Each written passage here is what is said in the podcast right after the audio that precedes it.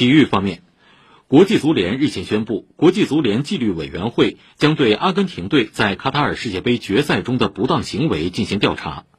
国际足联没有指出阿根廷队具体哪些行为导致了调查。